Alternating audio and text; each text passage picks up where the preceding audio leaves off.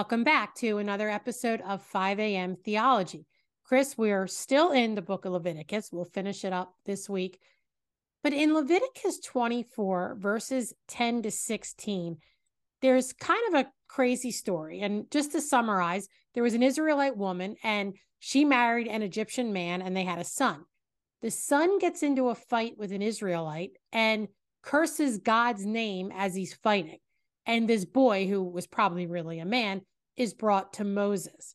Now, you and I know that there's nothing in the Bible that's coincidental. In Leviticus 24 11, it says the mother was from the tribe of Dan and his dad was an Egyptian. Now, during the Israelites' enslavement in Egypt, sometimes Jewish women would marry Egyptian men for protection. And we don't know if the husband converted to Judaism or not. But what we do know is that he left Egypt willingly with the Israelites because he's out in the wilderness with them. Yeah, a lot of e- Egyptians did leave with the Israelites for varying reasons. We wonder why this grown man or this young man cursed God. You know, maybe he picked up cursing of some nature in Egypt, maybe even from his dad. But this guy is also half Israelite. Dan was the first tribe to fall into idolatry in Judges, and maybe this shows some serious sin within the within the tribe of Dan. The Hebrew word for curse means transfixed or insultingly abused. It's not just using a name in vain. No. And this guy cursed God in public in witnesses, and he cursed God in anger. And one thing I noted was a quote from Calvin, because I do love Calvin. Calvin says it's a frivolous subterfuge to require that blasphemies should be pardoned on the ground that they've been uttered in anger. For nothing is more intolerable than when our wrath should vent itself upon God when we are angry with one of our fellow creatures. And Chris, we hear all the time people use God's name in vain and they say, Oh, I was just angry. You know, I, I didn't mean it. I just lost my temper. But Calvin's right when we're angry at someone, why is God the instrument of our wrath and anger? I, I was going to say because people know he's sovereign, but even a lot of Christians don't understand that. But it, it doesn't make any sense. It really does not make any sense. And Calvin makes a very, very good point, and that's the excuse you hear all the time. Is yeah, I was angry. Anger seems to be an excuse for a lot of things, and it shouldn't be. It needs to not be. And if we have that problem, which I think we all do to some extent, we sh- mm-hmm. we need to work on it. So let's talk about what what happened to this guy. Moses inquires of God. He asks, What should we do? And God's response was, Everybody who heard him curse, take him out outside the camp and lay hands on him and stone him to death. That's what they were told to do. Now, laying hands on something signifies laying the complete responsibility and guilt on somebody for their actions. We talked about last week laying hands on the head of the goat to lay, you know, symbolically lay the sin of the people on. The people that heard him didn't sin themselves by hearing him, but it, it's defiling. Right. God's point is that the people who heard it aren't responsible. They're putting all the responsibility on the guy who actually did it.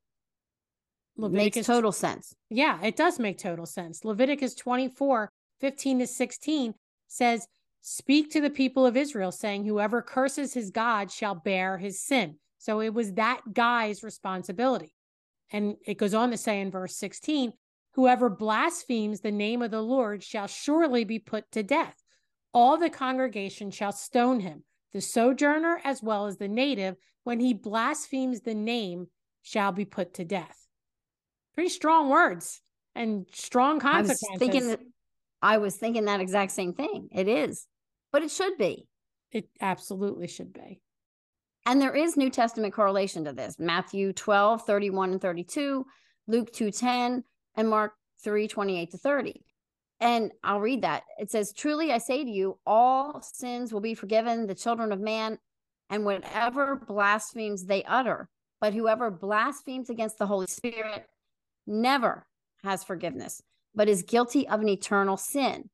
For they were saying, quote, he has an unclean spirit. And the people that were saying that were the Pharisees about yeah, Jesus. That's right. And the term blasphemy means defiant irreverence. So it's could be either cursing God or it could be willfully degrading things relating to God. It could be also contributing evil to God or denying that good was from God. That sounds a lot like what the Pharisees were doing. So, giving Satan or something else credit for something God did or accusing God of perpetrating some evil that Satan or someone else did, it, eh, bad. I mean, it, it deserves death. That's blasphemy. You know, it's blasphemy. In the New Testament passages, Jesus was accusing the Pharisees of blasphemy, like I said, against the Holy Spirit. They had witnessed Jesus's power and his miracles, and they saw him exorcise demons and other things, and they accused him of being a demon. So they were given demons credit for something that Jesus had done. And they did it very verbally and in public, which is what we see here in this part that we're talking about today. That's right the fact that it says in that Mark passage you were reading that the Pharisees were saying it conveys that it was a persistent sin. And we know that it was a persistent sin if you read the Gospels. It wasn't just this one time thing that they did, they continued to do it. And they were supposed to be the Old Testament experts. They should have known who Jesus was more than anyone else. And Last week, we talked about the high priest having high standards. Well, Bible teachers are always held to higher standards. Certainly, the religious experts were held to a much higher standard than the average person. And they should be. They should be. The fact that they couldn't recognize Jesus as the Messiah with all the studying that they did, it just shows how blind they they really were. They know God and yet they failed to recognize Jesus as the Savior, and it's unforgivable. That's right. It's not out of ignorance, because, like you said, they would have studied, just like the Leviticus guy that we talked about. He was half Israelite. He should have known better. It wasn't like he was all Egyptian or something. So it's not out of ignorance that they're blaspheming. These are people who should have known better. They're willfully oppressing the truth of God. They know who God is, yet they're failing to recognize him. And that's unforgivable. That's the blasphemy that's unforgivable. And just like the Pharisees, this guy had seen his share of miracles. Yep. You know, you don't cross the Red Sea and think it's nothing. Rose, I hear a lot of people worried about whether they've blasphemed the Holy Spirit or not. Blaspheming the Holy Spirit is not using God's name in vain once or twice. It's a persistent rejection and or cursing of God, giving Satan or others credit for the works of God or vice versa, as the Pharisees accused Jesus of. Who do you attribute the works of God to? I hear it all the time on television news. Mother Nature does the weather, obviously, Mother Earth, the universe. Who are people actually giving credit for the things God does? Yeah, exactly. You're exactly right. And it's unforgivable, blasphemy against the Holy Spirit, because it's a hardened heart against God. It's unbelief. And unbelief will not be forgiven, not in this age or the next age or any age to come. Unbelievers are going to be condemned and face the wrath of God for eternity in hell because of this sin. That's right. So, the Leviticus passage, this guy wasn't just a guy who used the name of God in vain in anger. And he actually cursed God, had his heart hardened against God, and he deserved to die for it.